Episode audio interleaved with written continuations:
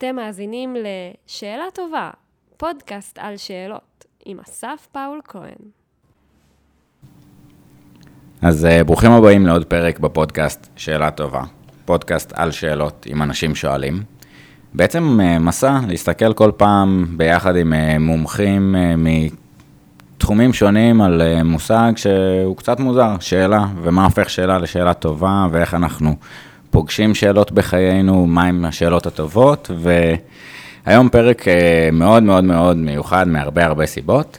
Uh, אחד החברים שלי בתחילת הפודקאסט שאל אותי איזה, שאלתי אותו איזה נושא אתה רוצה, והוא אמר תעשה פרק על הורות, והרבה זמן זה התבשל, אז אה, לקראת הפרק הזה, בקיצור, אחלה. Uh, אז uh, תבחרו מספר בין 1 ל-85 כהרגלנו, uh, ואחר כך נציג את האורחים המכובדים שלנו. אז שבע? שבע. Uh, אם היה לך חודש פנוי ללמוד בו משהו חדש, מה זה היה? חדש לגמרי, אז אתה יודע מה, ללמוד על, ה... על היקום, החלק האסטרונומי. את זה הייתי רוצה ללמוד. בגדול אני רוצה להעמיק את הידע שלי בעניינים הטכנולוגיים, בעניינים הדיגיטליים, כי זה אני מרגיש שאני לא, שאני צריך לדעת יותר. אבל אם אתה לוקח אותי למשהו חדש, אז זה משהו אסטרופיזיקה ללמוד. מדהים, המופלא, כאילו הגודל הזה של ה... איפה אנחנו, איזה... מה קורה, איפה אנחנו נמצאים. איזה פרופורציה. כן. לך עלה משהו? אם אני, יש לי חודש ללמוד, חודש אחד, אני רוצה ללמוד שייט. אני רוצה ללמוד להיות סקיפרית של מפרשית, אני רוצה להתאמן, אני רוצה ללמוד, לצאת לים ולשוט.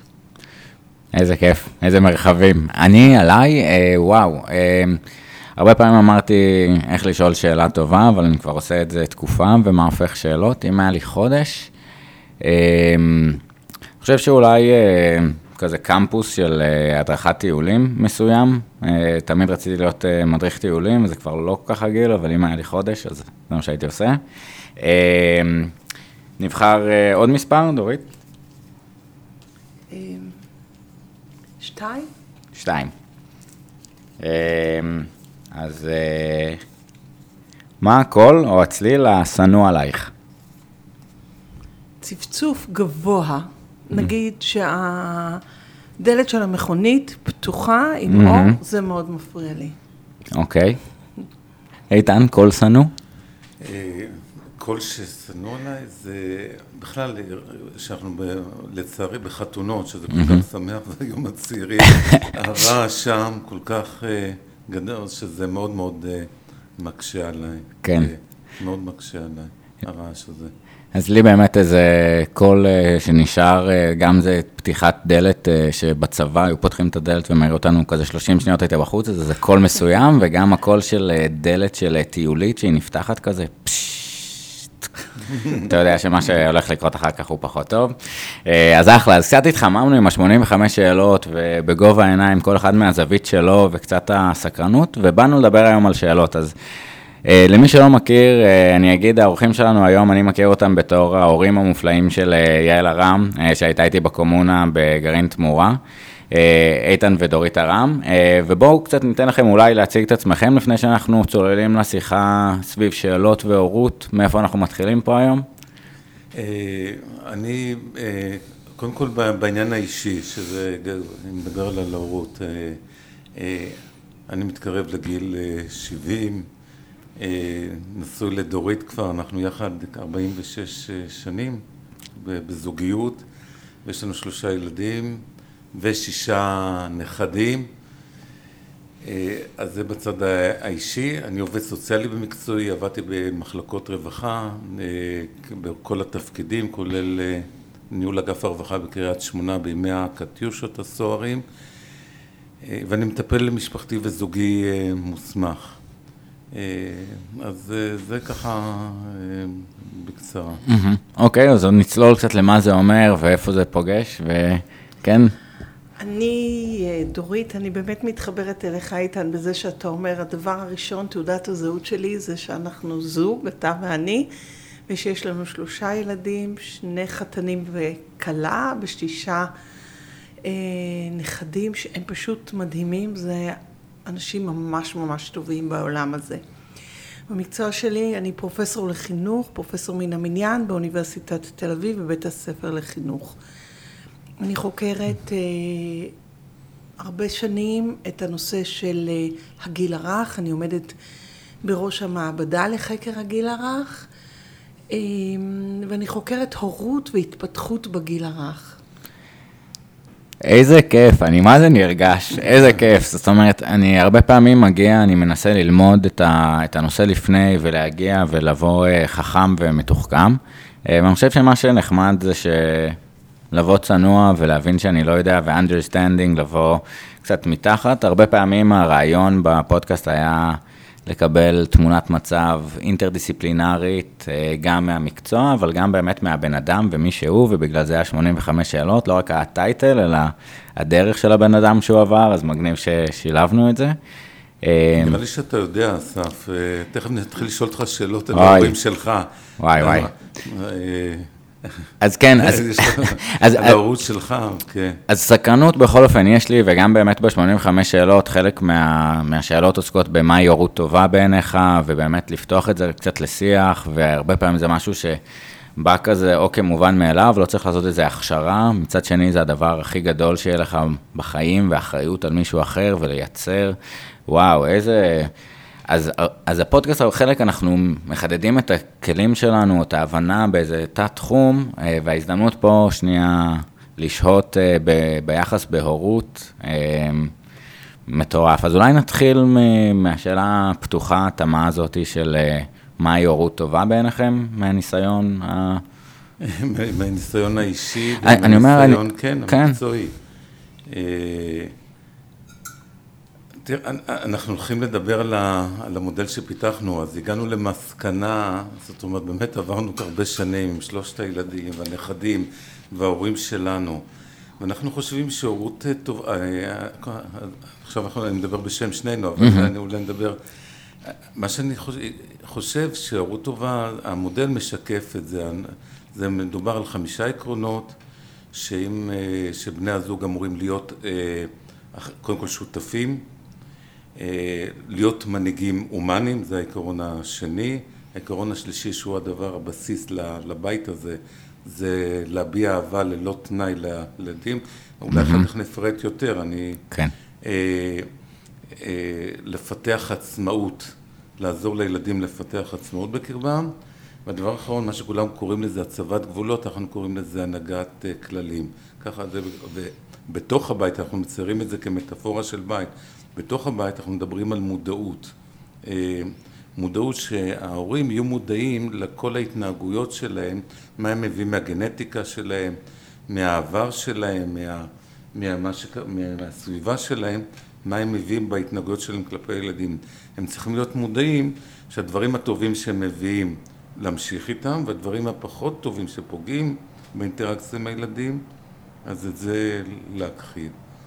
אז זה בגדול השירות אה, טובה. ומאידך אה, זה לגמור. טוב, תודה שהקשבתם לפרק.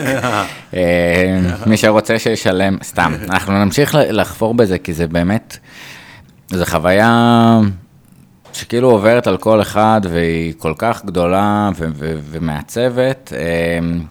וכן, כאילו, איך ההסתכלות שלך? באמת, במשך שנים אני חוקרת.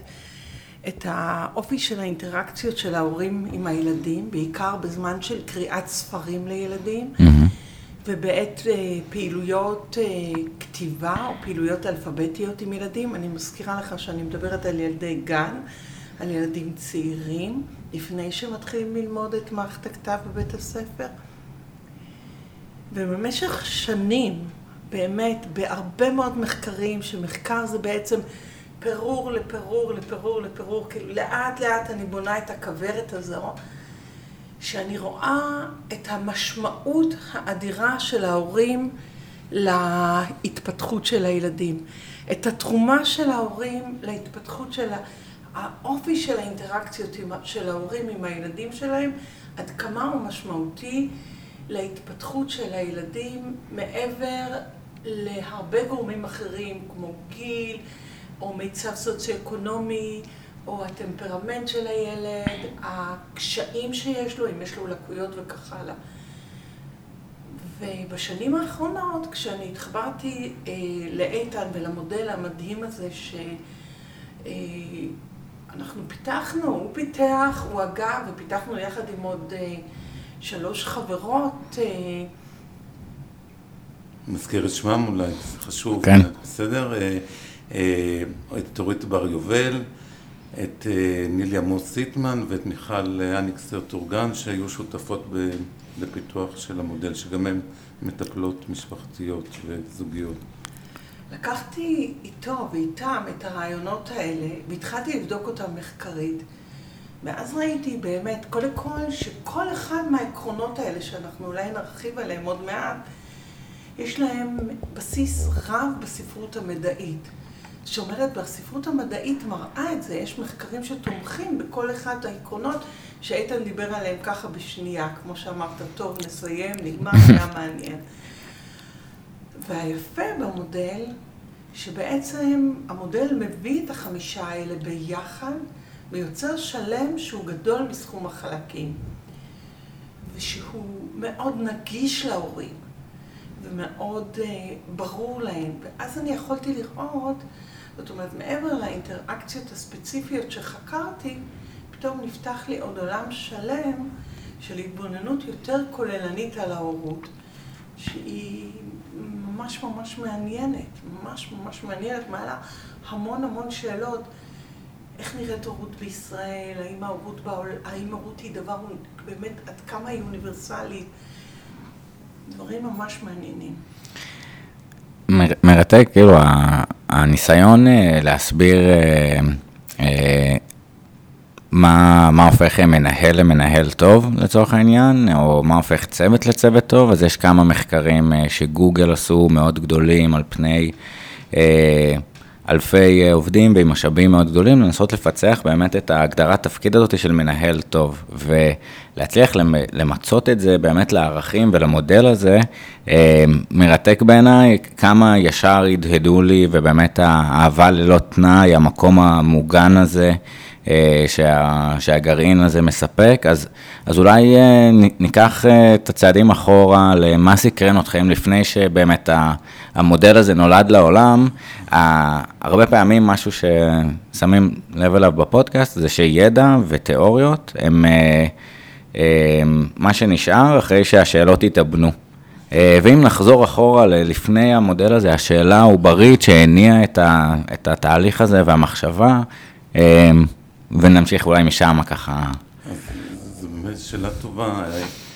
איזה שאלות, אני כאילו ניסיתי לעשות לקראת, איזה mm-hmm. שאלות אה, סיכו אותי, mm-hmm. סיכות אותי כל הזמן, אני עובד סוציאלי מתחילת דרכי, אז ניסיתי בסוף, זו שאלה גדולה שאחרים גם שאלו אותה לדעתי. אה, סך הכל יש, היום מדברים על עושר, אבל יש סבל בעולם. אה, עדיין יש סבל, אז כל הזמן מעניין אותי איך, איך, איך לסבול פחות, איך גם שאני אסבול פחות ואיך שאחרים יסבלו פחות ואיזה שגיאות אנחנו כ, כבני זוג או כהורים אנחנו עושים. אז זה, זה אולי השאלה ככה העיקרית, לראות, לראות את השגיאות העיקריות. ואז גם מבחינת הניסיון האישי וגם מבחינת המחקרים, שהתחלתי לקרוא מחקרים ולהיות, אז עליתי על כאילו כמה נקודות.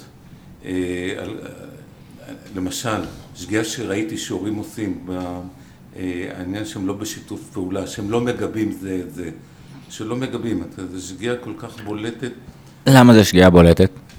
זאת אומרת, אני תופס את ההורות בצורה מסוימת, אולי, היא תופסת את הנושא הזה, אפשר להתקלח ככה, ואצלי אפשר להתקלח. למה זה כזה חשוב? אבל עכשיו, זה, אז א', יש באמת, כשבני הזוג ביחסים אה, טובים, וכל אחד יכול לבוא, אחד קצת יותר קפדן, יותר קשוח, השני יותר רך, אז זה, זה לגיטימי. אבל הרבה פעמים יש מאבקי כוח. יש מאבקי כוח וכל אחד יכול לתרץ אלף תירוצים, אבל כל אחד מושך לכיוון אחר. ואז הילד מבולבל. והוא סובל מזה. אה, אז גם אם אחד נניח צודק מבחינה חינוכית שצריך לקלח בצורה אה, כזאת, והשני אומר נניח שגיאה מאוד גסה, והוא הראשון שקילח, הכיוון, אני כבר אומר, הכיוון הוא, קודם כל תגבה, mm-hmm. אחר כך תדבר על זה. אני ראיתי שהרבה הורים נופלים על זה, וכאילו אם אני מעביר איזה מסר, זה משהו שעוזר להורים. מעניין, כאילו, הרבה פעמים, אני זוכר עוד לפני שהאחיין שלי נולד, אמרתי, וואי, זה דבר גדול, כאילו, וזה, תגידו, דיברתם לפני, מה אתם רוצים, ואיך אתם רוצים לגדל אותו, ואני חושב, וואלה, שאלה, כאילו, שיחה, איך מנהלים אותה, כאילו, צריך כדי שנהיה... הרמת להנחתה, בום. שאלה טובה, יאללה. הרמת להנחתה. אה, אה, אנחנו מדברים בגלל זה על מנהיגות הומנית. בדיוק זה השאלה, הורים, הלוואי וכולם, כול- כולל אנחנו, לא יודע אם אנחנו ישר, למה אנחנו שואפים, מה אנחנו רוצים, לאן אנחנו רוצים להוביל. זה בהחלט שאלה שהיה כדאי שהורים, כמה ילדים אנחנו רוצים, זה אולי שואלים, הורים שואלים, אבל, אה, אבל מה, מה אנחנו רוצים, לאן אנחנו רוצים להגיע? מה חשוב זה שאלות לנו? טובות. מה חשוב לנו, איזה ערכים. מה הערכים שלנו, כן? מה חשוב לנו, מה הערכים שלנו, אפילו שאלות, אפילו הורים לא מספיק עוצרים ביחד, אפילו ברמה היומיומית, כמו לאיזה גן אנחנו רוצים לשלוח את הילד שלנו, מתי אנחנו רוצים, אה, נגיד, לגמול אותו מחיתול או מוצץ. דברים הכי בסיסיים, כאילו לעצור, לשבת, לדבר, לנהל. איתן נתן את המטאפורה הזאת, שאם אנחנו משתמשים הרבה במטאפורות במודל, שזה מאוד עוזר להורים להבין, והמטאפורה היא מי נוהג את המכונית הזאת של המשפחה. כלומר, מי מחזיק בהגה? מי שמחזיק בהגה, יש לו המון אחריות. והוא צריך לדעת שהוא מחזיק בהגה, ולקחת על עצמו את האחריות הזו. כאילו, תנהגו את המשפחה שלכם. אבל באמת, כאילו, מה השאלות, אולי אם אנחנו צריכים לבחור את הכמה שאלות ברמת המתי נגמול ואיך נעשה עם המוצץ בדיוק, אנחנו עוד לא יודעים, יש המון אה, אי ודאויות במה ש... שהילד ייוולד ושיהיה בריא וברוך השם, אבל אתם יודעים מה אני אומר? כאילו, אולי אם הייתם צריכים לבחור שאלות גדולות לסינכרון הזה לפני, אני, אני מסכים שהנקודה היא לאו דווקא שנהיה מסונכרנים או נגיע להסכמה על כל דבר, ושהנקודת מוצא והבנה היא שמגבים אחד את השני, שאנחנו ביחד בזה, ושאם יש... מגבים קודם כל, גם אם אנחנו לא מסכימים, מגבים, ואחר כך... מאחורי הקלעים מדברים. ומלבנים את זה, ויש לנו כלים, איך מלבנים כל מיני מחלוקות, סוגיות, אה, תסכולים, אז יש לנו כלים מאוד טובים לעניין הזה. אבל, אה, אבל קודם כל אה, מגבים. אז בעצם אתה שואל, אסף, על, ה- על השאלות ה... מה ההורים... סתם סקרן אותי ואני אתן לכם גם קצת, כאילו, שנמשיך בניתוח של, ה, אה, של, של שאר הנקודות במחומש, אבל אה, אם אנחנו לפני הסינכרון מייצרים איזשהו שיח של אה, באמת שנייה לוקחים זמן הצידה ובסוף אה, משקיעים זמן בשיחה מאוד מאוד חשובה, מי אנחנו כהורים, איך אתה צופה את האבהות שלך, את האימהות שלך, מה הערכים, אז זה שאלות שככה לי עולות, אבל אם יש משהו שככה כצידה לדרך, אה, שאלות שאולי שווה לשאול בשיחה מסוג כזה. אה, זאת אומרת, אם היה אפשר, כמו ש... למשל, א', אני ממליץ לכל הזוגות הצעירים, משהו שאנחנו עשינו רק אחרי 20 שנה, הלכנו לסדנה של אה, אימאגו, אם שמעת, לבסוף מוצאים אהבה, אני מאוד ממליץ על, ה... על, ה... על הגישה הזאת של האימאגו. אה, אז את שני הילדים, את הילדים, ה... להם נתנו, כשהם התחתנו, נתנו להם מתנה כבר בתחילת הדרך ללכת לסדנה, לא אחרי 20 שנה. אני כאלה בעד לעשות אה, סדנאות אה, כאלה להורים, לקראת ההורות שלהם, ואז באמת, איזה שאלות הם צריכים, צריכים, לח- אני חושב, לחשוב, אנחנו רוצים, קודם כל אנחנו רוצים ילדים, כי יש זוגות ש... יש נכון, זו בחירה גם. שהם לא רוצים ילדים, וזה לגיטימי. מהמם. זה דבר ראשון. אם אנחנו רוצים, כמה ילדים אנחנו רוצים? אה, וגם מה, מה משפיע עלינו, על כל דבר מה משפיע עלינו. האם בגלל שאימא שלה אמרה, היא, אה, שולחן טוב עומד על ארבע רגליים, אז אנחנו רוצים לחצה. או לנו, של... למה, מדוע אנחנו בחרנו בשלושה, ילדים? כמה ילדים? עכשיו, מה אנחנו, באמת לאן אנחנו רוצים, אה, איזה ערכים אנחנו רוצים לטעת בהם? אה, אז אצל, החר... אצל הדתיים, אצל החרדים, זה, זה דברים אולי אה, ברורים, מה הם רוצים. זו שאלה שעכשיו, אני לא חושב שדיברנו על זה בהתחלה, אבל היום אני משוכנע, ואני אומר את זה לזוגות שאני עובד איתם, mm-hmm. שהנושא של חברות, של חברותיות, זה ערך מאוד חשוב. זה המחקרים שבהרווארד, יש מחקר שמתנהל כבר 75 שנה, ששואלים אנשים לקראת סוף דרכם, uh-huh.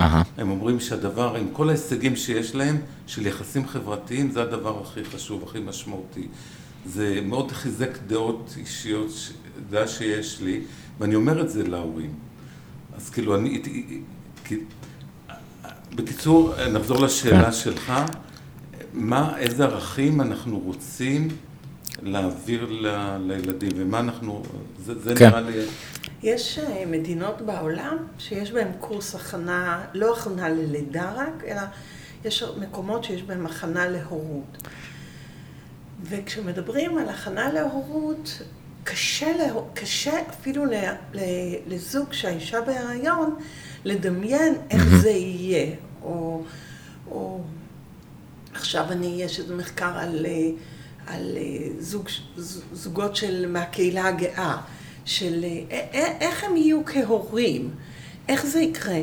אז עכשיו, הרבה שאלות שיכולים להסיק אותם הם אפילו ברמה היומיומית של התחלת ההורות. ואולי זה לא נראה לך שזה וואו, אבל כמה זמן, אנחנו, האם, איפה אנחנו רוצים שהתינוק יישן? Mm-hmm. מה אנחנו חושבים על הנקה? איך אנחנו חושבים, האם, האם בלילה או במהלך היום, אה, אה, נגיד הבן או הבת זוג ייתנו בקבוק? אה, דברים הכי פשוטים, גם משמעותיים להם. איך אנחנו הולכים לארגן את הבית שלנו? זאת אומרת, אנחנו חושבים פה על הרבה דברים גדולים מאוד, אבל גם דברים פשוטים מאוד מעניינים את ההורים, והרבה פעמים הם לא מספיק חושבים עליהם מראש, ואז כשהם מגיעים אל ההורות, פתאום יש קלאשים ביניהם, מה שמביא אותי באמת לעניין של העיקרון הראשון של השותפות. בהתחלה במודל, העיקרון הראשון היה המנהיגות. בדיוק כמו שאתה אומר, שאמר, אתה זוכר את זה איתן? כן. שהוא אמר, שבו, תחשבו מה אתם רוצים, מה הערכים שלכם, בכל, גם ברמה הכללית וגם ברמה כן. היומיומית. אחר כך בעצם הגענו למחשבה והיה מלא שיח בינינו שהשותפות צריכה להיות קודמת. Mm-hmm. ואני רוצה להגיד לך שגם ברמה המחקרית יש הרבה מאוד מאמרים על הורות, אבל הרבה פעמים זה אם ילד. מחקרים, אפילו מחקרים של attachment, אם ילד או אב ילד אפילו. כל התיאוריות הקלאסיות של הפסיכולוגיה, אם ילד, אם ילד, כן. ילד, וככה גם הגיעו לסדנאות ולטיפול אימהות, אימהות, אימהות. וגם גם, גם הרבה בהדרכת הורים וגם הרבה בתקשורת, במיוחד בגיל הרך, יש תקשורת עם האימהות. ואחד הדברים היפים במודל, שהוא באמת מבוסס על רעיונות אחרים, אבל היכולת שלו להסתכל על, ה, על ההורות כ, כ, כצוות. וגם אם ההורה הוא חד-הורי, mm-hmm. גם אם הוא חד-הורי, אנחנו אומרים להורה, תסתכל מי האנשים שאיתך. אם זה אח שלך, אם זה אימא שלך, אם זה הבן זוג שלך לשעבר, אוקיי? אנחנו גם מדברים, וזה ממש חשוב לי לומר את זה, אה, על שותפות עם מסגרות החינוך. זאת שותפות כן. מאוד חשובה, כלומר לא ליצור חזית נגדם. אם איתן דיבר קודם על זה שאם ההורים, הורים הרבה פעמים יוצרים ח... בתוך הבית, הילד שלי, הילד שלך, תגידי לילד שלך, ת, ת, ת, תעזוב אותי, תיקח את הילד שלך ותלך, או כל mm-hmm. מיני דברים מהסוג הזה, או... אז גם הם הרבה פעמים מדברים על בית הספר, והם חושבים שזה לא משנה, שהם יכולים להגיד על הגן או על בית ספר, אני לא יכולה להבין את המטומטמים האלה, איך הם מתנהגים שם, מי נתן להם בכלל זכות להיות מורים, או מי אמר, והם לא מבינים שבעצם הם פוגעים בילד שלהם עצמם, כי יש שותפות בינם לבין הילד שלהם. המקום הזה של מסגרות החינוך, שהילדים נמצאים שם כל כך הרבה שעות ביום, מגיל מאוד מאוד צעיר, אפילו שלושה, ארבעה חודשים. ההורים חייבים להבין את זה ולקלוט שהם יחד איתם. זה לפני העניין של המנהיגות. אחר כך אפשר על מנהיגות. אני חושב שזו נקודה מעיפה, כי המקום של האנרגיות והמשאבים שזה נותן, זאת אומרת, גם ברמת הסנכרון והצוות ברמה שאם זה אה, שני אה, באמת אה, הורים, אב ואב, אם ואם וכל שילוב אחר, לבין הבנה של it takes a village, וה, והמקום הכוללני של איך אנחנו מכאן כדי לעשות טוב, ואז השאלה איזה טוב אנחנו עושים, ואותו קריאת כיוון, מנהיגות, הומניות, אז מה זה אומר, כאילו אם אני רוצה להיות נשמע טוב, מה, מה זה אומר להיות מנהיג הומני? אז זה גם שאלה ש... אבל אה, זו שאלה גם שהעסיקה אותי, אה, האם רק מנהיגות, כי יש כל מיני מנהיגים, יש מנהיגים, המנהיגים, א', למנהיגות יש השפעה אדירה על, על מה שקורה יחד עם, עם המונהגים שלהם, בכל התחומים, בארגונים ובכל התחומים. אה, אבל איזה מנהיגים ההורים אמורים להיות? אז אה, איזה מנהיגים אמורים להיות? עכשיו, כל המודל הזה זה לא רק למשפחה הספציפית שהילדים יגדלו טוב וירגישו טוב, אלא מעסיק אותי כל הזמן איך תהיה לנו חברה יותר טובה. וזה אפילו בא ממינים אנוכיים, כי אם תהיה חברה יותר טובה ויותר שותפה, אז גם לי עצמי יהיה יותר טוב, וגם למשפחה שלי יהיה יותר טוב. ואני הגעתי בסוף לעניין שהערך של, הערך ההומני הבסיסי שלדעתי עליו צומחים כל הדברים, זה שכל בני אדם שווים בערכם. כאילו שזה יהיה ערך, להגיד את זה, ל, להגיד את זה להורים, אה, וזה גם יוצא טוב עם כל העניין של להביע אהבה ללא תנאי דרך אגב, עם, עם העניין הזה. אבל אה, חשוב לי, ש, חשוב לי, לנו, שההורים אה, ככה יבינו שלזה, את זה הם צריכים להנחיל ל- לילדים שלהם, עם זה, זה לעשות. בגלל זה כן. ההדגשה הזאת. אני- ו- ו- ואני אגיד לך משהו ברוח הפודקאסט, אני כל הזמן חושב על ה... אז איזו שאלה הייתה. כי היה איזה מושג פעם, אתה אולי מכיר, אתה בטח מכיר אותו טוב, העניין של מנהיגות מעצבת. אז Transformational leadership. העמדתי על זה סימן שאלה, מעצבת יכולה לעצב גם, וכשדיברו על מנהיגות מעצבת, דיברו ברוח אה, הומנית, ברוח חיובית. כן. אבל אמרתי, זה מושג אה, שיכולה גם לעצב משהו שלילי. אז אמרתי, בואו נשתמש בשם אה, הומני, שזה יהיה ברור שזה כיוון הומני. כן, אני- אני חושב שגם באמת בחירת האקסיומה הזאת של אמת ברורה מאליה, כמו שאומרים בחוקה בארצות הברית שעכשיו אה, חגגו את העצמאות שלהם, ו- we are all human beings, כאילו נראה די הגיוני, אמת ברורה מאליה, כמו שאומרים, ולהתחיל בזה זה מאוד חזק, זה גם באמת ה-85 שאלות קצת, זאת אומרת, we're, כל אחד עם הזווית שלו והמקום שלו והזכות שלו להביא את עצמו לידי ביטוי, אז... אז, אז מתוך האמונה הזאת שבאמת מאפשרת, אבל למה זה מאפשר אז אהבה ללא תנאי, אה, למה זה, מה? כן, אה, מאפשר אהבה ללא תנאי, באמת אה, גישה, אה, הנושא, אהבה ללא תנאי זה עיקרון של... קשה ליישם אותו. האם זה אפשרי? בכלל, בוא נשאל שאלה. כן. האם זה בכלל אפשרי? זו השאלה. האם זה בכלל אפשרי? עכשיו, מה שאני... מדברים על זה שבחברה שלנו, החברה המערבית, שהיא חברה מאוד הישגית, יש יותר דיכאון, ויש יותר דכדוך, ויש יותר חרדה. ועוד פעם, ו- ואני חושב, זה לא רק אני, שזה נופל על העניין של ההישגיות הזאת, אה, ומה שהילדים חווים, מה שהילדים זה כן. חווים, שכאילו הם על תנאי, גם אם ההורים, ההורים בליבם בטוחים שהם אוהבים, אוהבים, אוהבים את הילדים, אבל הילדים, הילדים אה, חווים שזה אולי על אה, תנאי, כן. אולי על תנאי. ואני, ש- עוד שאלה אה, שמעסיקה אותי, ואני כל פעם חוזר אל דורית עם השאלה הזאת, ולילדים שלה שהם כבר הורים, אה, כמה, האם בכלל זה נכון להגיד לילד, אני גאה בך? מה הילד חווה כשאומרים אני גאה בך? אז אה, בינתיים הגעתי, אמרתי, אני רואה שזה קשה להכחיד את העניין הזה, גאה, אז אמרתי, במינון קטן.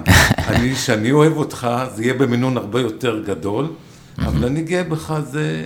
כן, שזה בעצם הדיוק של אה, במקום להגיד אה, אתה חכם, אלא השקעת, זאת אומרת, אני גאה בך, עשית משהו ולכן אני אוהב אותך, לאהבה ללא תנאי, ובאמת הרבה... זה אהבה עם תנאי. היא- אני אוהב אותך, אני- איך איך שאמרת, אז זה אהבה... אני, אבל אני עשית משהו, נכון, נכון, אז. בדיוק, אז אנחנו משדרים את הדברים, אה, לשים לב לעניין הזה, אני חושב שזה הרבה פעמים חוזר, יש פה שאלה שאם היית יכול אה, להגיד תודה לאחד ההורים, מה זה היה? אני חושב שתמיד שאלות של הודיה זה כזה מרחיב, אבל אתה מוצא את הדבר הטוב הזה, והרבה פעמים זה המקום של לאפשר לך להיות אתה, וגם להיות חלש, ולהיות אהוב, ושיש לך את המקום הבטוח בעולם, אה, שזה מאוד חשוב לא לאפשר. מובן כן, מאליו. כן. זאת אומרת, העניין הזה של אהבה, אהבה ללא תנאי, שבאמת במטאפורה של המודל, זה הבסיס של המודל. זה מאוד קשה, כי, וזה גם קשה בגילים שונים בדרך אחרת. כי, ה... כי הילדים המון המון פעמים מאתגרים את ההורים ומגיעים למצבים, הורים מגיעים למצבים פשוט שהם כבר לא יכולים יותר. אני אתן לך דוגמה שבתקופה של הקורונה ראינו שיש פחות ביטויי אהבה כלפי הילדים מאשר בתקופה שלפני הקורונה. היו ביטויים, מבחינה סטטיסטית. כן. היו הרבה ביטויי אהבה, אבל פחות מאשר סטטיסטית מאשר לפני הקורונה. ואולי זה הזמן רגע להגיד באמירה מוסגרת, אה, שכל ה... עוד דבר יפה במודל זה שאנחנו מדברים על התנהגויות, לא על הרגשה. זה לא שאתה מרגיש שאתה אוהב את הילדים, זה לא שאתה חושב שאתה אוהב את הילדים, אלא, או שאתה יודע שאתה אוהב את הילדים, אלא איך אתה מתנהג כלפי הילדים. וזה בכל דבר, מהשותפות והמנהיגות, וגם האהבה והעצמאות והכללים. אז היה קטע שזה פורסם, פרסמו את המחקר הזה, לא זוכרת, פרסמו את זה, ואז באחד ה... התוכניות של הבוקר, לא יום אחד, אני יודעת, ועינב גלילי ואור ישראלי, שאני כל כך אוהבת להקשיב. להם, ממש אני מקשיבה להם כמעט באדיקות, אז הם אמרו, באמת פחות התנהגויות אהבה? זה שלא זרקנו את הילדים מהמרפסת, כן. זאת התנהגות אהבה. ואני אני באמת אמפתית כלפי זה במובן שהילדים מאוד מאתגרים את ההורים. יש מצבים בגיל ההתבגרות, יש מצבים בגיל ההתבגרות, או אפילו קודם לכן, שילדים אומרים, טוב, אני הולכת מהבית. אז ה- יש מצבים שהאימא אומרת להם, בסדר, אני כבר אורזת לך את התיק, לכי. כן. אוקיי?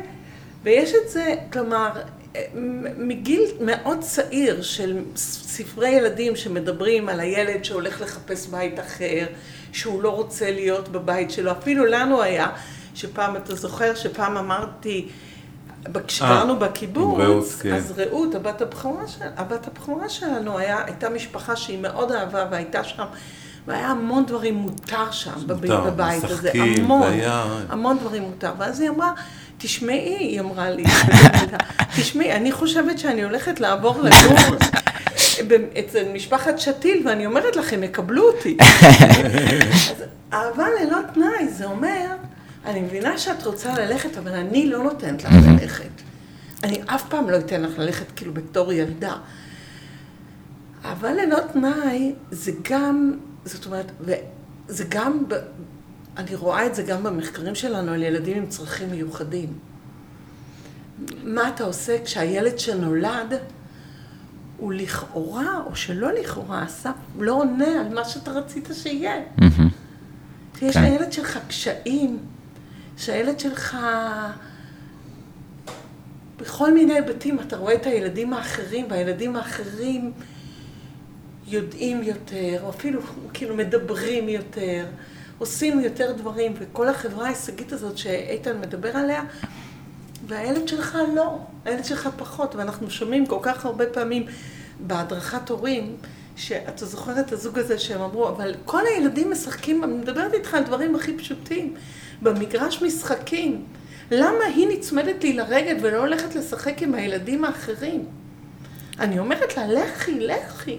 לא עומד, לא עומד כן. בציפיות, ואני רוצה, ל- אתה שאלת שאלה איך זה מסתדר עם המנהיגות ההומנית, כאילו... כן, איך סתם, זה נחזור מסתדר לזה. במנהיגות ההומנית. אם אנחנו אומרים שכל בני האדם שווים בערכם, שווים בערכם, אז גם הילדים שווים בערכנו, בערכם לנו, כאילו, בערכם לנו, ו, ו, וגם הם שווים בערכם, כאילו, לכל הילדים האחרים. זאת אומרת, אז להוריד את כל הנושא, זה מאוד קשה. כן. להוריד את כל הנושא של ההשוואה, את כל הנושא של ההשוואה, ומי יותר ומי פחות, אז כאילו זה, בזה זה מתחבר. כן, אני, חושב שאחד זה באמת האתגר, כי האהבה, אליהם היא, היא כאילו עם לא תנאי, אבל עם דגש, אני אוהב אותך מאוד כי אתה הבן שלי או הבת שלי, כאילו, ויש פה את, ה, את הקשר הזה, הוא לא מותנה בדברים אחרים ובנסיבות אחרות, ו, וזה יפה, אני חושב שרק על ה... הנקודה הזאת יש כאילו הרבה פעמים, וזו תובנה שבת דודה שלי סיפרה לי של לפעמים ילדים זה מין ההמשך שלנו והבעבועה שלנו, ואנחנו רוצים שהם יגשימו, ובגלל זה זה גם אכזבה מאוד, זה שהיא לא הולכת לשחק, זה אומר שאני קצת אה, זה, וכאילו בעצם לפעמים ילדים עם צרכים מיוחדים מפילים את האסימון הזה יותר מוקדם מלהורים אחר כך שהם הולכים לצבא או לחיים שלהם, שהם לא בדיוק אנחנו והם האדם שהוא לעצמו. אז בדיוק כן. עוד פעם הרמת להנחתה, ממש. יאללה, כדורעף. כדורסל, כן. אבל אנחנו מדברים על כדורעף היום. כן. אה, אז יש שני משפטי מפתח במודל הזה. אחד, חשוב לזכור, אנחנו יולדים את הילדים עבורנו, שזה משהו נרקסיסטי ואגואיסטי, אבל, אתה, מה שאתה, אבל עלינו לגדלם עבורם. זה, זה בדיוק, זה מה שאתה אמרת עכשיו, שזה זה משפט אה, מפתח. זאת אומרת, לא להתעלם, בהחלט, זה משהו מאוד אגואיסטי, לידת ילדים, וה, אבל אנחנו אמורים לגדל אותם אה, עבורם. וזה ממש קשה. זה ממש קשה, וזה תלוי, כמה זה קשה, זה גם תלוי במי אתה, ואיך הייתה הילדות שלך, ואיזה חוויות אתה חווית, ובדיוק כמו שאתה אמרת, כלומר, האם הם התיקון שלך? האם הם ההשלמה שלך? האם יש להם חובה להוכיח את חובת ההוכחה שאתה לא הוכחת או כן הוכחת? וזה לא פשוט. לפעמים אפילו ילדים, איך שלא תסתכל על זה, ילדים להורים שמאוד השיגו הישגים, מרגישים שהם צריכים לעמוד בהישגים של ההורים שלהם, ואולי ההורים שלהם מצפים מהם. ילד, אור, ילדים להורים שלא השיגו הישגים, או שעבדו, מרגישים שהם צריכים להשלים את הדבר, כלומר, אבל האמירה הזאת שלעצמה, הורים, היא חשובה להורים לשמוע. אנחנו יודעים שזה, שזה מאוד קשה, אבל חשוב להורים לשמוע, ובאמת, מבחינת ההתנהגויות, הדבר הראשון שאומרים בדבר הזה, זה הנושא של הכחדת אמירות ביקורת. בסדר, אל תגידי שאת משתגעת על הילד, אל תגידי שאת אוהבת אותו כל כך כל כך. אם זה קשה לך אפילו. אם זה קשה לך. במיוחד עושים, איתן לכם, מספר לא- את זה לא על... אימו, לא לכם. אבל כן. לכם. נכון, איתן צודק. ב- במיוחד זה הרבה פעמים קורה עם מתבגרים. אבל לפחות אל תגידי, אתה אידיוט, אתה מטומטם, אתה עצלן, גם- כלום לא יצא ממך. גם דברים יותר קטנים, דורת. נכון. זה- זה- זה נקודה שנייה, שאם אמרת על שגיאות שהורים עושים, דיברנו בהתחלה על הנושא של אה, אה, גיבוי הדדי, זה גם נושא של כאילו אני נכנס דרכו. כאילו, במ- עוד פעם, חברה, חברה אה, מערבית, הישגית, אנחנו גדלנו, אנחנו הורים ביקורתיים, הורים ביקורתיים. וזה משהו שגם על דברים פשוטים, למה עוד פעם אתה עושה זה, ולמה אתה עוד פעם פועל כך וכך. אז בואו לפחות, גם אם קשה לכם לעשות את הדברים החיוביים, לפחות אה, להכחיד אה, כן. ביקורת. גם בכלל, אה, הרבה פעמים שואלים למה עשית את הדבר הזה, או למה לא, אתה, זה לא מעניין אותך, אתה לא שואל את הסיבות, אני צריך לתת, זו שאלה הכי גרועה ומאשימה, ולמה זאת שאלה יפה, תשמרו אותה, רוצים להגיד, אני חושב שזה לא בסדר שלא עשית שיעורי בית, תניחו את זה בצד. נכון, למה עשית את זה? כן. מה מה אתה רוצה שעכשיו הוא יגיד? כן, יש גם אפילו, אתה יודע, הדברים הכי קטנים. אני בתור ילדה, אבא שלי היה אומר לי שאני פזיזה. מה זה פזיזה? זה לא איזה דבר ביקורת דרמטית. ובאמת הייתי פזיזה, התנהגתי בפזיזות, כן. אבל לא התנהגתי בפזיזות. וכשמכניסים לך לראש איזשהו תיוג, אז אתה נתקע איתו. אני ממש לוקח, כאילו, גם ה- יש את העניין הטיבטי הזה אפילו, של את ההתנהגות מהבן אדם, אה, והתייחסות לבן אדם יכול להשתנות, נכון. ולגמרי. אה, תחום שאותי, כאילו, אני, התשובה שלי פעם הייתה כזה אה, סקרנות, אה, חוש צדק ותחושת מסוגלות. אה, בעולם כזה, זה המודל האני שלי, אבל, אה, אבל באמת העצמאות והתחושת מסוגלות הזאת בעולם, אנחנו בעצם מביאים יצור שאין לו יכולת אה, להכיל את עצמו, אה, לווסת, לנקות עצמו במשך שנים, מגדלים אותו, לאט לאט פורמים את ההגנות, ובסוף נותנים לו לשחק בעולם הגדול הזה. איך, איך, ה... איך עושים את זה? איך עושים את זה בצורה מיטבית, את התהליך מעבר מהגוננות לעצמאות? העיקרון של העצמאות הוא בעצם לעזור לילד, ממש כמו שאתה אומר, לפתח את השרירים שלו ולהיות יכול באמת לעשות את הדברים בעצמו. ממה שאנחנו רואים בחברה הישראלית, ההורים הם מאוד מאוד מגוננים. אה, ומתקשים לתת לילדים עצמאות. יכול להיות שזה קשור לחברה היותר מסורתית, יכול להיות שזה חשוב. יכול להיות שזה קשור לעניין של המצב הפוליטי בישראל. ביטחוני. ל- כן, ביטחוני, סליחה. מגונן, כן, זאת אומרת איזושהי תחושת נרדפות כזאת? צריכים ללכת לצבא, ויש פה, כאילו, כלומר, איזה שהם רגשות אשם. יש משהו מאוד יפה שאני חייבת להגיד אה, ככה כמאמר מוסגר. עשינו מחקר שהשווינו בין הורים אה, בישראל להורים בצרפת, ב, לא במחומש, בהתנהגויות הרויות בכלל. ומשהו כל כך, איך השווינו? הסתכלנו על מה הורים מדברים בפורומים באינטרנט, פורומים להורים בגיל הרך. לקחנו כמה חודשים וניתחנו את הפוסטים של הורים, זה נעשה יחד עם פסקל חן, זו הייתה עבודת התזה שלה. איך הורים מדברים עם ילדים, אה, איך הורים מדברים בפורומים להורים בישראל ובצרפת. ניתחנו את כל הפוסטים, אני לא אתחיל להרחיב על זה, אבל אחד הדברים שיצא זה שבישראל ההורים אמרו, הילד שלי ככה וככה, נגיד, מה לא בסדר איתי? ובצרפת יותר היה, ההורים אמרו, הילד שלי ככה וככה, מה לא בסדר איתו? ו, וזה זה, זה כל, זה כל כך מעניין, זאת אומרת שההורים בישראל הם יחסית מגוננים. עכשיו, כל המחקר שעשיתי בהתחלה, שדיברתי איתך לגבי העניין של אינטראקציות הוראתיות עם ילדים בגן, הרעיון שלו בא מהרעיון, מהרעיונות של ויגוצקי, מהרעיונות של פרופסור ראובן פוירשטיין, זיכרונו לברכה, שמדברים על התיווך, שבעצם הורים צריכים לראות את המקום ההתפתחותי של הילד שלהם ולקחת אותו קדימה, אבל לעזור לו לקחת, לקחת אותו קדימה, אבל לתת לו עצמאות. וכל המחקרים מראים, זאת אומרת שאם אתה עושה עבור הילד שלך, אתה לא מלמד אותו.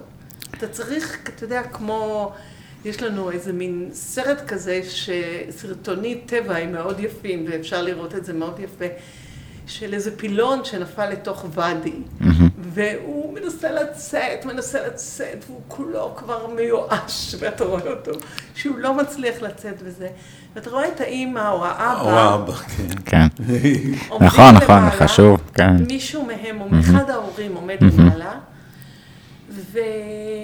וברגע מסוים ההורה הזה יורד לתוך הוואדי הקטן הזה, ונותן לפילון דחיפה בטוסיק, ו... והפילון מצליח לצאת. זה סרט טבע, אנחנו יודעים שזה קשה, אבל צריך לתת לילדים הזדמנות, לא לעשות בשבילם את הדברים.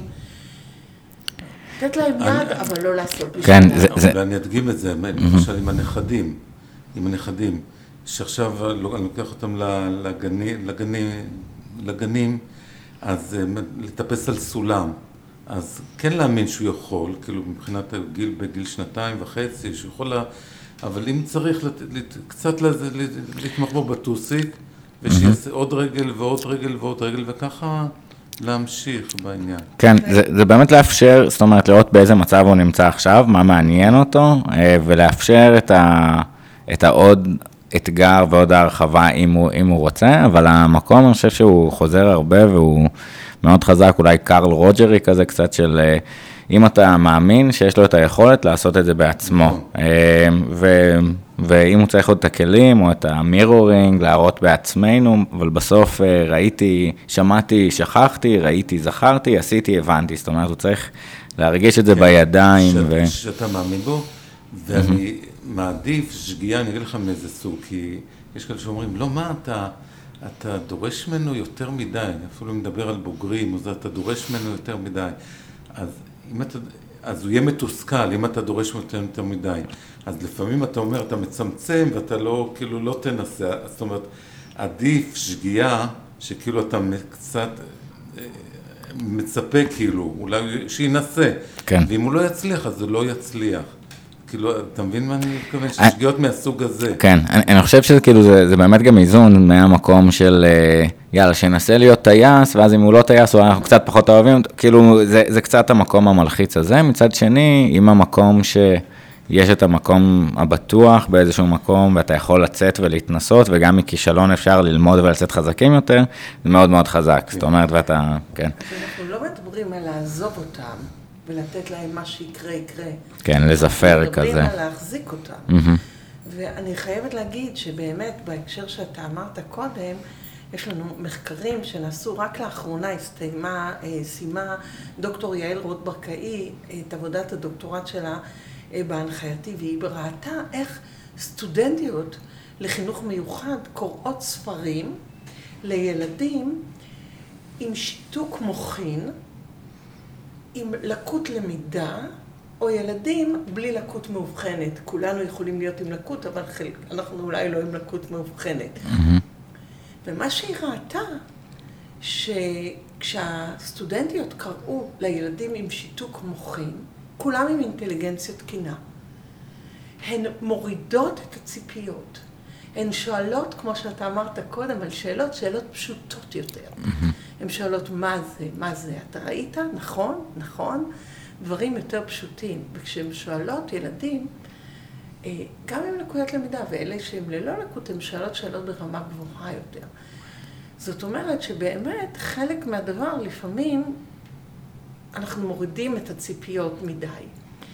עוד דבר שאני רוצה להגיד בהקשר הזה, זה שבאמת המחקרים שעשינו על אינטראקציות הוראתיות, מראים עד איזה כמה משמעות יש לשיח של ההורים או של הגננות עם הילדים. זאת אומרת, כמה הרבה אנחנו יכולים לתת להם. אנחנו לא צריכים לעזור אותם רק לעשות את הדברים לבד. אנחנו צריכים לתת להם אינפוט. אנחנו ראינו שלמשל בקריאת ספר, הדרך שהורים קוראים ספרים לילדים קשורה לרמת האמפתיה של הילדים, לרמת המוסר שלהם, תפיסת העולם שלהם, שלא לדבר על, על שפה ודברים מהסוג הזה.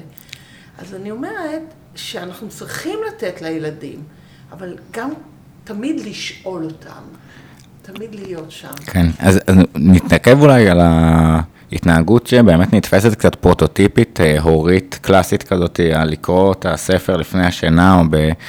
אה, ואני, היה לי את הזכות להיות במחקר של ERI על אה, כל מיני משתנים שמשפיעים על מוביליות חברתית, בעצם היכולת לעלות במעמד הסוציו-אקונומי. בדקו כל מיני משתנים, ובאמת אחד החזקים זה הזמן אינטראקציה הורית בקריאת ספרים ומשחקים מותאמים ובאינטראקציה הזאת. אז אולי ניקח את החוויה המטורפת הזאת, גם אימא שלי זה אה, נורא נורא עניין אותה בכל העולם של האיור ספרי ילדים בפרס בן יצחק, ובעצם... אה, כן, חבל על הזמן והמחשבה של הרגעים המאוד מאוד חזקים האלה של להבין ביחד חלק כלשהו בעולם וההבנה המשותפת הזאת, השאלות, ה... היכולת להבין ביחד דבר, זה, זה מטורף. קריאת ספר כן. לילדים זה, זה פעילות מדהימה, ואפשר להסתכל על כל המודל שלנו לפיה. אפשר להסתכל על השותפות שבין ההורים, כמה שני ההורים קוראים, איזה ספרים הם קוראים. אפשר להסתכל על הנושא של מנהיגות, איזה ספרים אנחנו בוחרים. יש לנו מחקרים על בחירת ספרים לילדים. עד כמה אנחנו בוחרים ספרים שהם יהיו פשוטים, עד כמה אנחנו בוחרים ספרים שהם מורכבים יותר, ספרים שאימא שלך הייתה אוהבת כי יש להם סוף פתוח. למשל, לא היית מאמין, אבל הרבה הורים לא אוהבים את ארץ יצורי הפרא. שזה, של מוריס סנדק, שזה ספר חזק ביותר. חזק ביותר. כי הם חושבים שזה אולי יחנך את הילדים שלהם אה, להיות פראי אדם, כי זה לא חינוכי שהאימא שלחה את הילד לישון, כאילו בלי ארוחת ערב, שלחה אותו לחדר שלו. אבל לא אוהבים ספרים עם סוף פתוח, לא אוהבים ספרים שהאיורים לא בדיוק תואמים את הטקסט. יש לנו כמה וכמה פרסומים בנושא הזה. אבל הדבר המרכזי, וזה גם איתן ככה התחבר אליי, זה העניין של האהבה.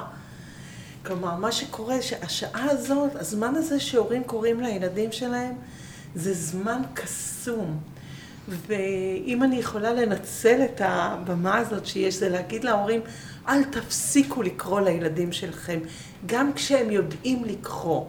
זה שהם יודעים לקרוא, הם יכולים ליהנות גם איתכם וגם מספרים ברמה הרבה יותר גבוהה, תקראו להם הארי פוטר כשהם בני שש-שבע, תקראו להם את הקלברי פין, אני לא יודעת, תקראו כן. ספרים שמתאימים להיום אחרים, אבל...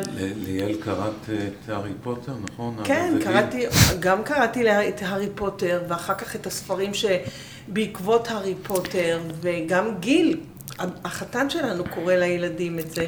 הגדולים, כן. כן. הילדים הגדולים, אבל אני רוצה להגיד את זה במובן שבאמת אה, קריאת ספר מאפשרת להורים, אפרופו שאלות ושיח, היא נותנת להם כלי, כלי יוצא מן הכלל, לדבר על ערכים, לדבר על... על, על, על חוויות, לקשר את זה לעולם שלהם. הנה, דורית, אז אני מדבר על שאלת שאלות. עכשיו אני קורא לנכדים שלי ספר של יצחק זמיר, אני מדבר אותו על משהו הומני וזה, אז הוא החליט, כתב, יצחק זמיר כתב ספר לגיל הרך, ואני קורא להם, ובסוף כל פרק, על הקנגרו תום, משהו כזה. אוקיי. Okay. קנגרו תום, ובכל פרק הוא מסיים בסימן שאלה. יש לו שאלה, שכדי, ואז אני שואל את הנכדים, בואו בוא תנו על השאלה, שאלה של ככה של סקרנות. ו...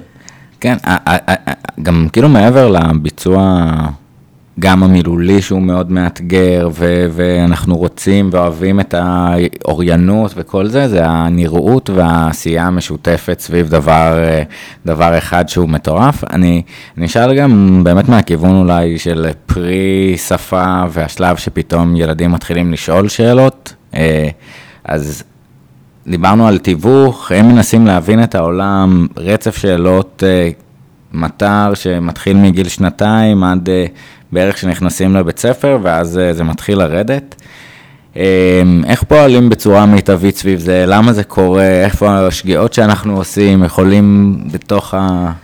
ככל כן. שאנחנו יותר באמת פותחים ויותר מקשיבים ויותר מעוררים דמיון ומטילים ספק בדברים, אז יש יותר סיכוי שזה ימשיך. יש לנו צורך כהורים הרבה פעמים, ואתה תתקן אותי אם אני לא מדויקת, אה, לתת את התשובות לילדים. Mm-hmm. אנחנו לא אוהבים שהילדים שלנו באיזושהי מצוקה או שאלה או חוסר ודאות, אה, אנחנו רוצים לפתור את הכל. כדי שיהיה להם מבחינתנו טוב. נכון? אז אנחנו כן. עושים, מה שקורה, אנחנו מפחדים להשאיר דברים פתוחים. נגיד הם שואלים שאלות על הקורונה.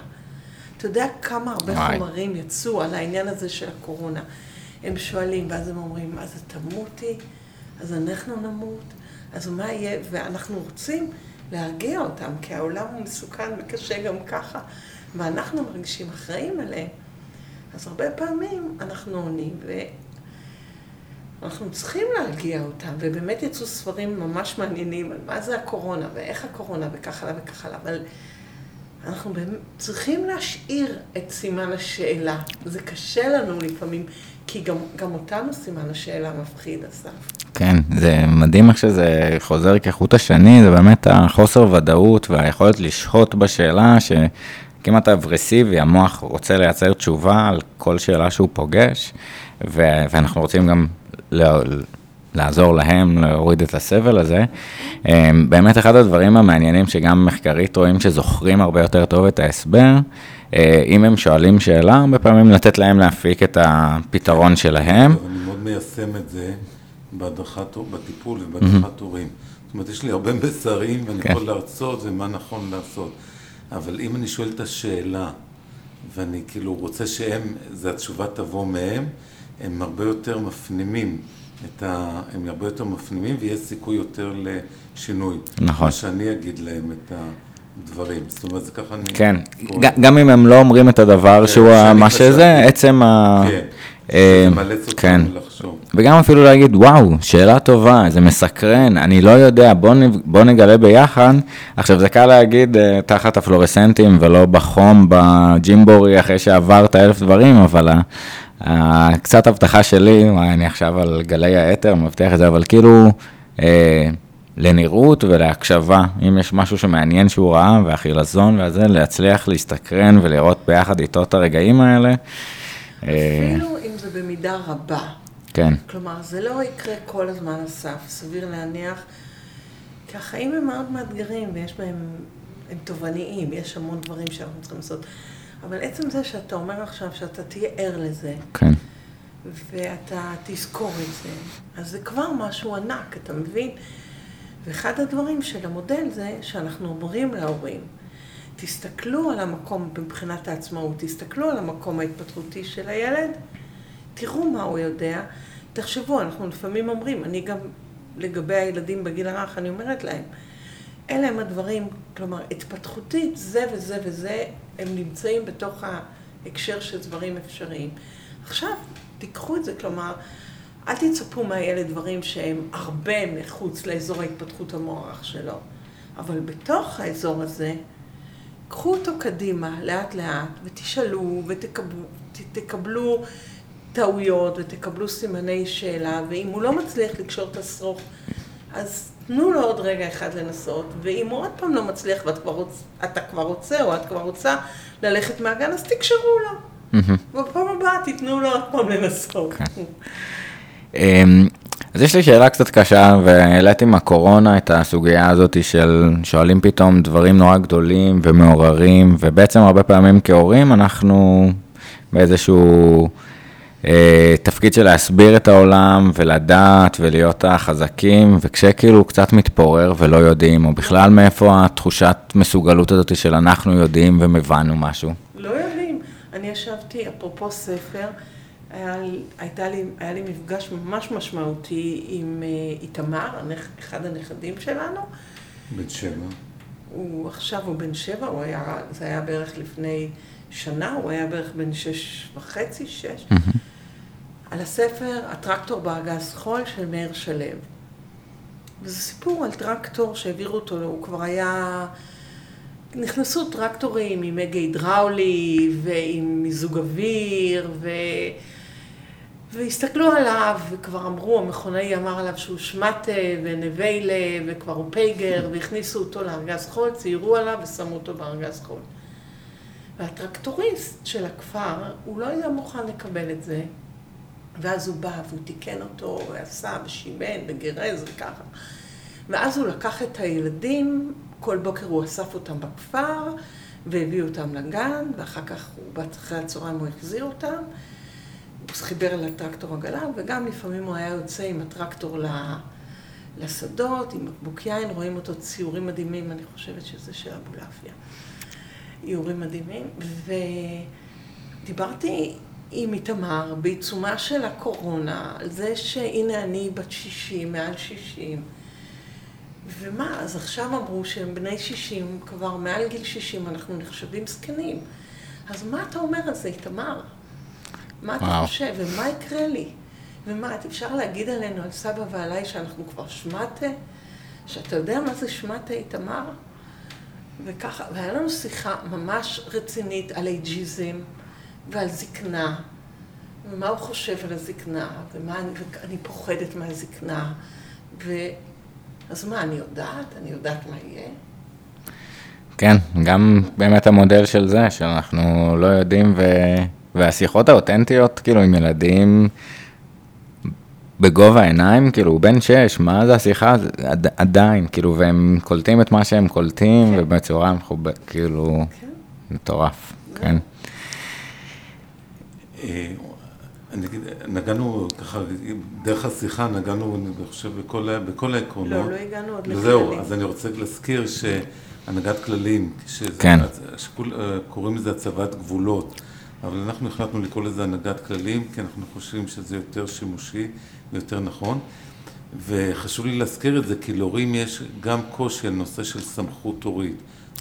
ויש את המודלים של חיים עומר ועוד אחרים שמדברים על בעיה אה, קשה של סמכות הורית, ובאמת היא אה, קיימת. ואחת אה, הסיבות שיש להורים קושי, אחת הסיבות שהם חושבים, עוד פעם, מדברים על נושא של הבעת אהבה, הם חושבים שאם אנחנו נפעיל סמכות ונהיה יותר קשוחים, אז הילדים יחשבו שהם לא, לא אוהבים אותנו, שאנחנו לא אוהבים אותם. כן. ככה הם יחשבו. אז, אז זה, המשפט, הש... חשוב לי להגיד, משפט ש... מפתח שני במודל, זה ככל שההורים, אני אומר להורים, ככל שההורים יביעו יותר אהבה לילד, הם יכולים להעניק כללים להתנהגויות שלו ללא חשש. זאת אומרת, אין סתירה, אלא להפך, ככל שתמלאו את הנושא של הבעת האהבה כמו שצריך, אז גם אפשר אה, ממש להקפיד ולהיות קצת יותר קשוחים גם עם, ה, עם הילדים. כן. זה, זאת אומרת, זה לא על אותו ציר, זה לא שכמה נכון, שאני נכון. זה, זה נותן לי משאבים שאני... ואני חושב שיש את האמרה המאוד, אה, כזה משל מאוד אה, חרוש של עזריאלי, שפעם כשהיו עולים למעלה, אז אנשים נורא פחדו לצאת ולהסתובב, וברגע ששמו גדר מסודרת, אז הם יכלו להסתובב. זאת אומרת, בתוך הכללים... זה מאפשר את החופש, ויש משהו נורא מלחיץ בעולם, אז דווקא הכללים זה לא מקום של אנחנו אוכפים איזה משהו חיצוני, אלא לאפשר משהו שהוא מובן, מוסדר, צפוי אפילו. אה, אבל קשה, כן. מטאפורה יפה. ממש מטאפורה יפה, ובאמת... כן, אתה לא תיפול לתהום של הדחפים שלך. אבל זה קשה, זאת אומרת, אנחנו יכולים לפתור את זה בככה, איך כאילו מציבים כללים בצורה... כן. שזה הנושא, אם תפתח אתרים באינטרנט, ואם תבדוק הורים למה הם באים להדרכת הורים, זה הנושא שהכי מטריד הורים. הם אומרים, אה, הוא אומר, אין, אני לא מצליחה להציב גבולות, אני לא מצליח להסתדר עם הילדים, הם משגעים אותנו, הם עושים מה שהם רוצים, אה, בדברים, מהדברים הכי קטנים, מנושא של שינה, אנחנו לא יכולים לגמור את היום, הילדים הם לא רוצים ללכת לישון, הם קמים עוד פעם ועוד פעם ועוד פעם מנושא של אכילה, מה הם אוכלים, איך הם אוכלים. אנחנו מגיעים למגרש משחקים, הם לא רוצים לצאת מהמגרש משחקים. אני נותנת דוגמאות של הגיל הרך, כי זה הדוגמאות שקרובות אליי, אבל איתן יכול לתת אני, דוגמאות של ילדים מבוגרים יותר. גם מתבגרים וגם ילדים בוגרים, ילדים כן. בני 30 ו-40. נכון. גם, גם, גם כאלה באים להתייעצויות ולטיפול. הגדלנו את הטווח של הילד, אתה יכול להיות ילד עד... והמודל הזה, דרך אגב, מתאים לכל הגילאים. ואתה שואל למה יש כאילו קשיים בנושא אני, של... אני אומר, זה קל להגיד לנו, כאילו, יאללה, זה ממש טוב uh, כללים, זה דווקא עושה יותר uh, תחושת מוגנות, אבל זה משהו שהוא באינהרנטי, אינהרנטי מייצר קונפליקטים, ואני שואל, במבט עכשיו קל, שאין לנו עכשיו את הילד צועק או את הקונפליקט הרגשי, אה, מה הדברים שעוזרים אולי להציב את, ה, את הכללים, או ביחס שלנו לכללים, עד כמה הם קבועים, עד כמה אנחנו גמישים, יש כאילו... מה שעוזר, קודם כל שההורים יהיו שותפים, מה שאמרנו בהתחלה. בגלל זה... מכפיל כוח, בגלל כן. בגלל זה שמנו את העיקרון הזה כאחרון. באמת, כמו שדורית אומרת, רוב הבעיות באים, באים עם הבעיות של, אה, של הכללים, של התנהגויות של ילדים. אז קודם כל תהיו, תהיו שותפים ותעשו את זה יחד, ולא, אל תשברו את המילה הזה של זה. ת, תהיו מנהיגים ותחליטו מה אתם רוצים, מה הכללים שחשובים לכם. אה, אה, תאפשרו, בנושא של עצמאות לא דיברנו, אבל אנחנו נשים מאוד את הנושא של בחירה, שילד ילמד לבחור, לקבל החלטות. אז גם לאפשר לו כאילו לבחור, לעשות ככה או ככה, לתת לו קצת אפשרויות.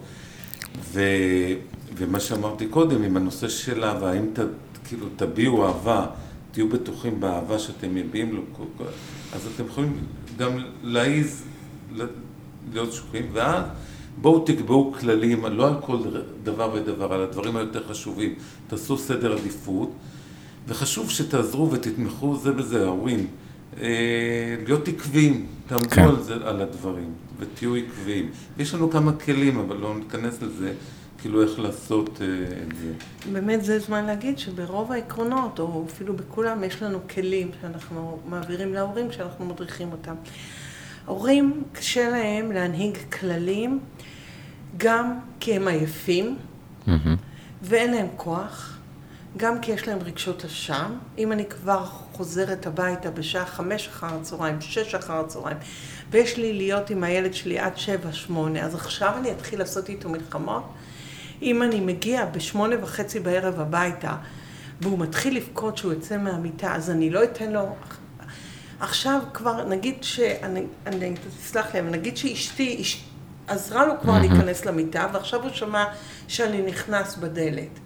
אז האם אני לא יכול, אה, עכשיו אני לא אתחיל להיות איתו? ולא קבענו את זה מראש, שאני אהיה איתו. אז גם הם עייפים, הם מותשים בכלל, באופן כללי, גם יש להם רגשות אשם, וגם כעס של, הם פוחדים, יש הורים שפוחדים שהם מגיעים למצבים של כעס, והם פוחדים שבכעס שלהם הם פוגעים בילדים, mm-hmm. כאילו פוחדים מה, מהאלימות שבתוכם.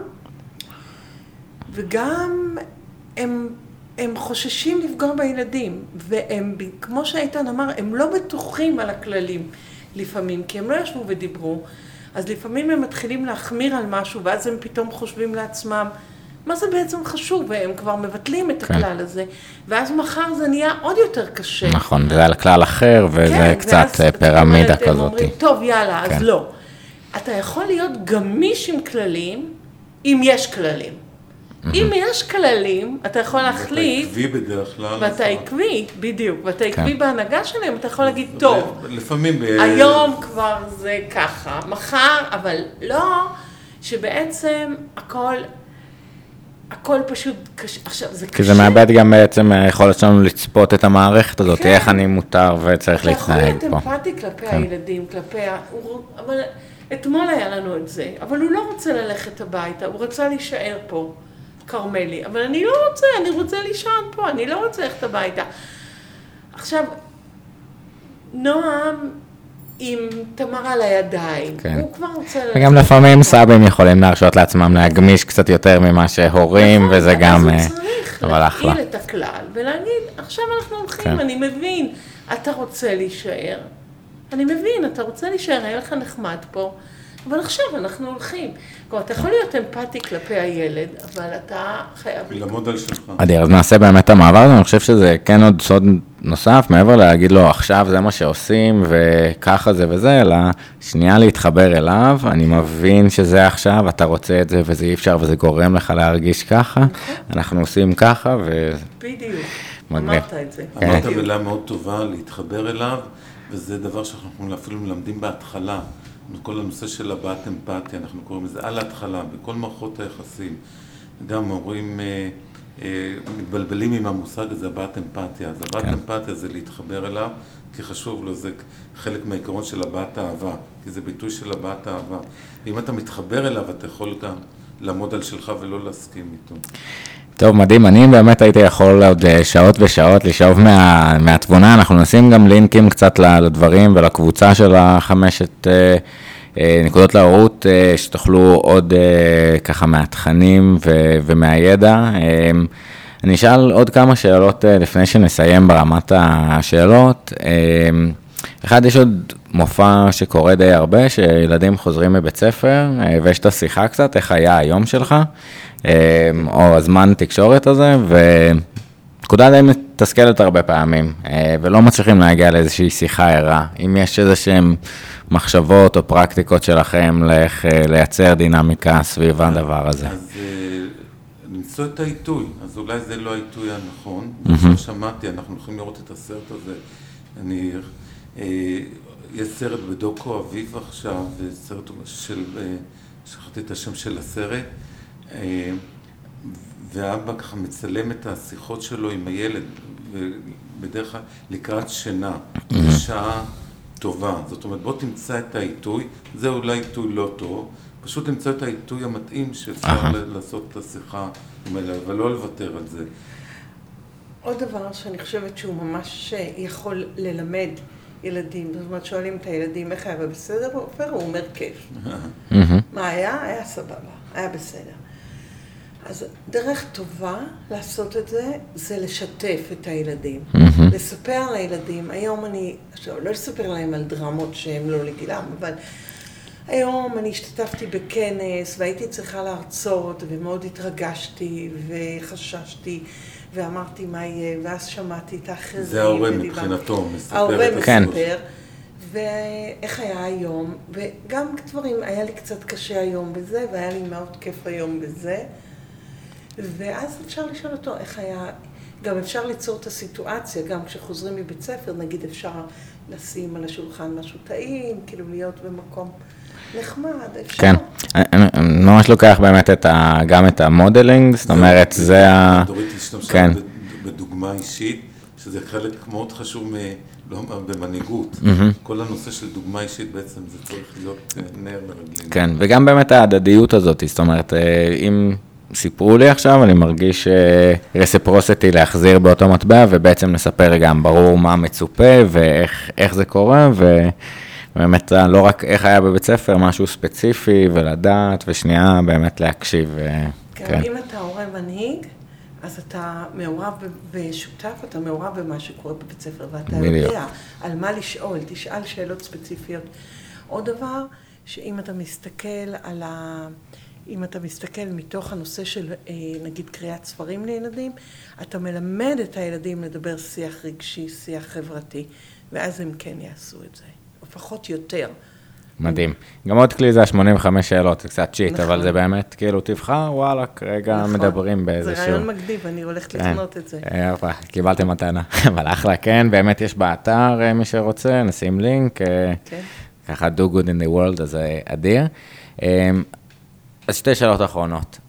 מה הופך שאלה לשאלה טובה? מה המרכיבים של שאלה טובה בעצם? שאלה טובה היא... היא צריכה להיות, דורית אמרה את זה קודם, ה, שזה לא יהיו שאלות סגורות, אלא קודם כל שתהיה שאלה יותר פתוחה, אבל ש, שהיא תוביל למשהו, אה, אה, למשהו חדש, ל, ל, או, או למידע, או לידע חדש, או לאיזה, לא יודע, לקפיצת מדרגה, אני, אה, משהו כזה שאני כאילו, משהו לא שגרתי, אם זה יוביל אותי לשם, אז זה סימן שזו שאלה שיכולה להיות שאלה טובה. אני חושבת ששאלה טובה, קודם כל שאלות זה דבר טוב. אה, כי הן מעוררות שיח ומעוררות מחשבה. שאלה טובה, אני חושבת שזו באמת שאלה שהיא יחסית פתוחה, וגם אם התשובה עליה תהיה משהו שהוא כבר ידוע, זה עדיין טוב אם זה מעורר איזושהי מחשבה או שיח. כל שאלה שמעוררת, כי כל פעם שאנחנו מדברים על דברים זה קצת נראה אחרת. מגניב, זה באמת היכולת שלנו להבין את, ה, את הלא נודע, שאלה מייצרת איזושהי תנועה בעולם, איזשהו היעדר, אה, ואם הוא מעניין או חדש, אה, בעצם מפעיל את כל המכשיר המטורף הזה של המוח שיש לנו, סט הנוירונים והמחשבות לאיזושהי מחשבה חדשה, מגניב, קשר. אה, אז הייתה לי עוד שאלה, ו... אה, אוקיי, ואיתה נסיים. אם הייתם יכולים לתת איזשהו טיפ, עצה, אה, למה יושב בציון, לכל מי ששומע את הפודקאסט הזה, אה, לדרך שבה הוא מתקשר, שואל שאלות, אה, בא באינטראקציה עם אנשים, כצידה לדרך, מה הייתם אומרים? אני חושבת שהדבר הראשון שאתה מדבר עם אנשים, וכאילו מבחינת זה באמת העניין של אמפתיה. להיות פתוח לראות את האחר ולשמוע את האחר. כמו שאתה שואל, הרבה מאוד שאנשים שואלים שאלות והם מחכים לתשובות שהם רוצים, והם כאילו יודעים את התשובות. אז ההמלצה שלי זה, תבוא אליי לעולם פתוח, עם עיניים אוהבות, ותשאל. זה, זה, בהמשך אליה, זה, זה להסתקרן, זה באמת לבוא ולהיות סקרן. כש, כשאתה במערכת יחסים, אז uh, לשאול, uh, מה, להיות סקרן, ולא, כאילו, לצאת מעצמך ולהיות כאילו עם האחר. התוכנית הזאת שיש עכשיו בטלוויזיה עם הילדים, היא פשוט מדהימה אותי, יש לי שאלה. סליחה על השאלה. סליחה על אה, השאלה. כן. ש- שמעתי שם דברים פשוט מרתקים. אני יושבת מול זה, ואני פשוט, אני אומרת לו, בוא תראה, זה כל כך, כל כך מרתק. מעניין, מרתק. וזה גם, מה הקסם שקורה שם? זאת אומרת, יש את הנראות לכל כך הרבה סוגי מחשבות ודברים שלא היה לנו אולי נעים לשאול, לשים את זה במיינסטרים, אפילו במקום חזק, הרבה פעמים reclaiming לאיזה שהם אה, אה, מקומות, ולתת נראות לבן אדם, לעמוד מאחורי הדעות שלו, להסתקרן, ללמוד על האחר, זה מטורף, אני אתם, כן. שזה אחד הדברים גם, אפרופו שאיתן התחיל עם זה, ואולי זה טוב גם לסגור עם זה, לגבי העניין של האימאגו, של הרווי הנדריקס, שבשיח שלנו עם האחר, לא תמיד אנחנו בשוויון כוחות. גם עם ילדים, אנחנו לא בשוויון כוחות, לא אינטלקטואלית ולא ידע עולם. גם עם בני זוג, אנחנו לא תמיד בשוויון כוחות. יש אחד שיודע לדבר מעולה ואחד שפחות, יש אחד שאוהב לדבר ואחד שפחות. אז היופי, כאילו, בתוכנית הזאת, בדרך שזה מובא זה, וגם איך שהנדריקס עושה את זה, כאילו, שיש מקום לאחר. עכשיו אני שואלת שאלה, ואתה אתה תענה עליה, ואני לא מתכוננת להפריע לך. אני פה להקשיב. הוא, לא- הוא, הוא כאילו מאוד מחזק את הנושא של דיאלוג, כן. הוא לקח את זה ממרטין בובר שלנו. יאללה, גאווה יהודית. כן. לא, אני, סתם. אה, לא, אבל אה, באמת השיטת אימאגו, נשים קצת לינקים, כי זה כלי שאני למדתי באוניברסיטה, אה, עם אה, אה, באמת אה, קצת על ההדהוד והיכולת, ההבנה הזאת, שאני חושב שזה לאורך, באמת גם כחוט השני, ההבנה של הסוליפסיזם, יש לי גישה לדעות שלי ולמחשבות שלי, אה, ופתאום אפשרות להבין את האחר ואת מה שהוא חושב ולהסתנכרן על זה דרך ההדהוד של מה שהוא אמר, הבנתי אותך נכון, הטקסיות הקלה הזאת היא קודים כאלה שמאפשרים באמת שיח אה, מכבד, אמפתי, שמייצר טוב. עפתי באוויר, איזה כיף, כיף, כיף, כאילו לקחנו נושא גדול מ... מהחיים, הורות ותהליך אה, מטורף, מקווה שככה כמה צידות לדרך אה, ושאני לא אשמע דביל כשאני אהיה אבא ממה ש... ששמעתי והמון המון תודה. תודה תודה לך. שהיה מאוד מעניין ובאמת אה, כל מאוד הכבוד נהניתי. לך על העשייה, וגם אני ממש נהניתי. תודה רבה. יאללה. שאלות. מרתקות. יאללה, נתראה בפרק הבא. ביי ביי חבר'ה.